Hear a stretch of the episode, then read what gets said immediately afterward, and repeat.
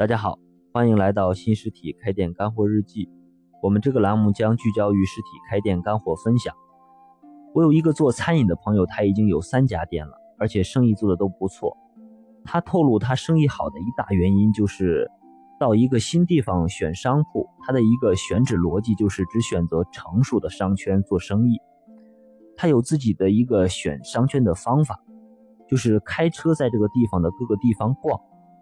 发现哪里出现停车难或者经常堵车，就判定这个商圈比较成熟了。接下来就是在这个商圈内来寻找合适的店铺。我们这一期就来讨论一下成熟的商圈。那么，什么叫成熟的商圈呢？这个词在不同的人眼里有不同的意义。嗯，投资者会认为成熟的商圈是具有稳定、长期并且安全的投资回报率的。是投资的首选之地，开发商他们将成熟的商圈来看作给他们带来长期稳定的现金流或者快速回笼资金的保证。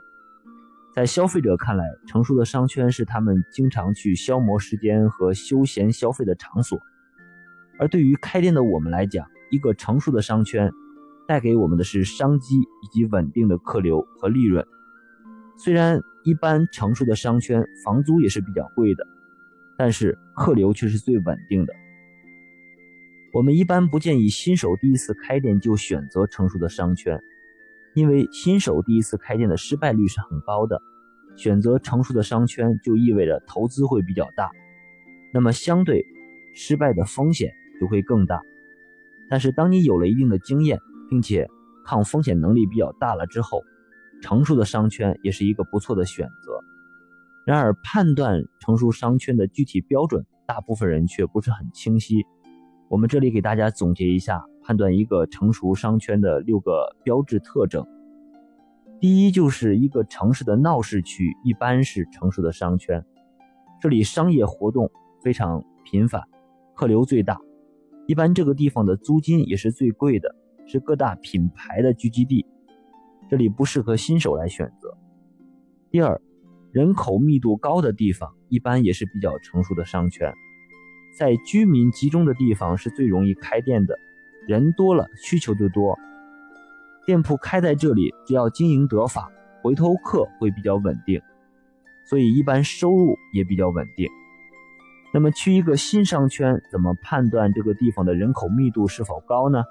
这里分享给大家一个方法：一些经常选址的人会利用大数据来分析。那就是百度地图的热力图分析。具体的操作是：打开你的手机百度地图，输入你想查看的区域，点击热力图分析，看到颜色越重的区域，而且长期稳定是比较深的颜色，一般可以判定这个地方的人口是比较聚集的。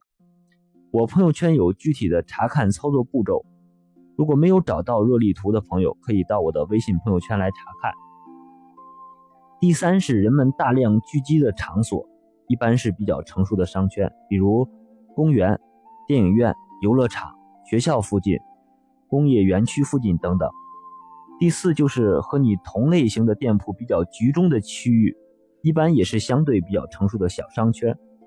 有调查数据证明，人们在消费时，百分之七十五的人都愿意去那些同类商铺聚集的地方。因为有选择，所以消费者会感觉到更多的自主权和安全感。因此，不要太过在意这里有没有竞争对手。在一定程度上，有竞争对手的区域反而是一件好事。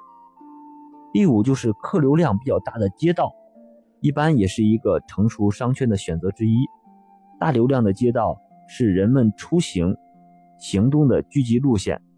店铺如果开在这个街道的旁边。也会比较方便客户查看、发现和消费。第六就是目标客户交通便利的地方，对你来讲就算是成熟的商圈。比如位于旅客上车或者下车最多的车站附近，或者客户步行到你这比较近的地方。需要注意的是，如果你的目标客户是上班族，就需要看一下人流的方向，最好选择客户下班。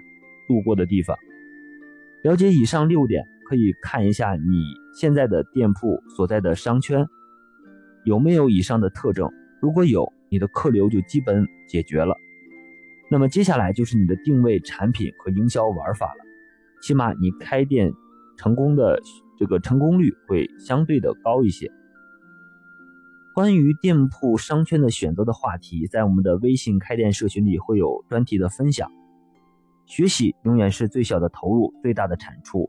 想加入我们开店学习社群的朋友，可以添加我的微信“开店日记”的全拼，申请加入。最后，感谢大家点击订阅按钮，持续关注一下我们这个栏目。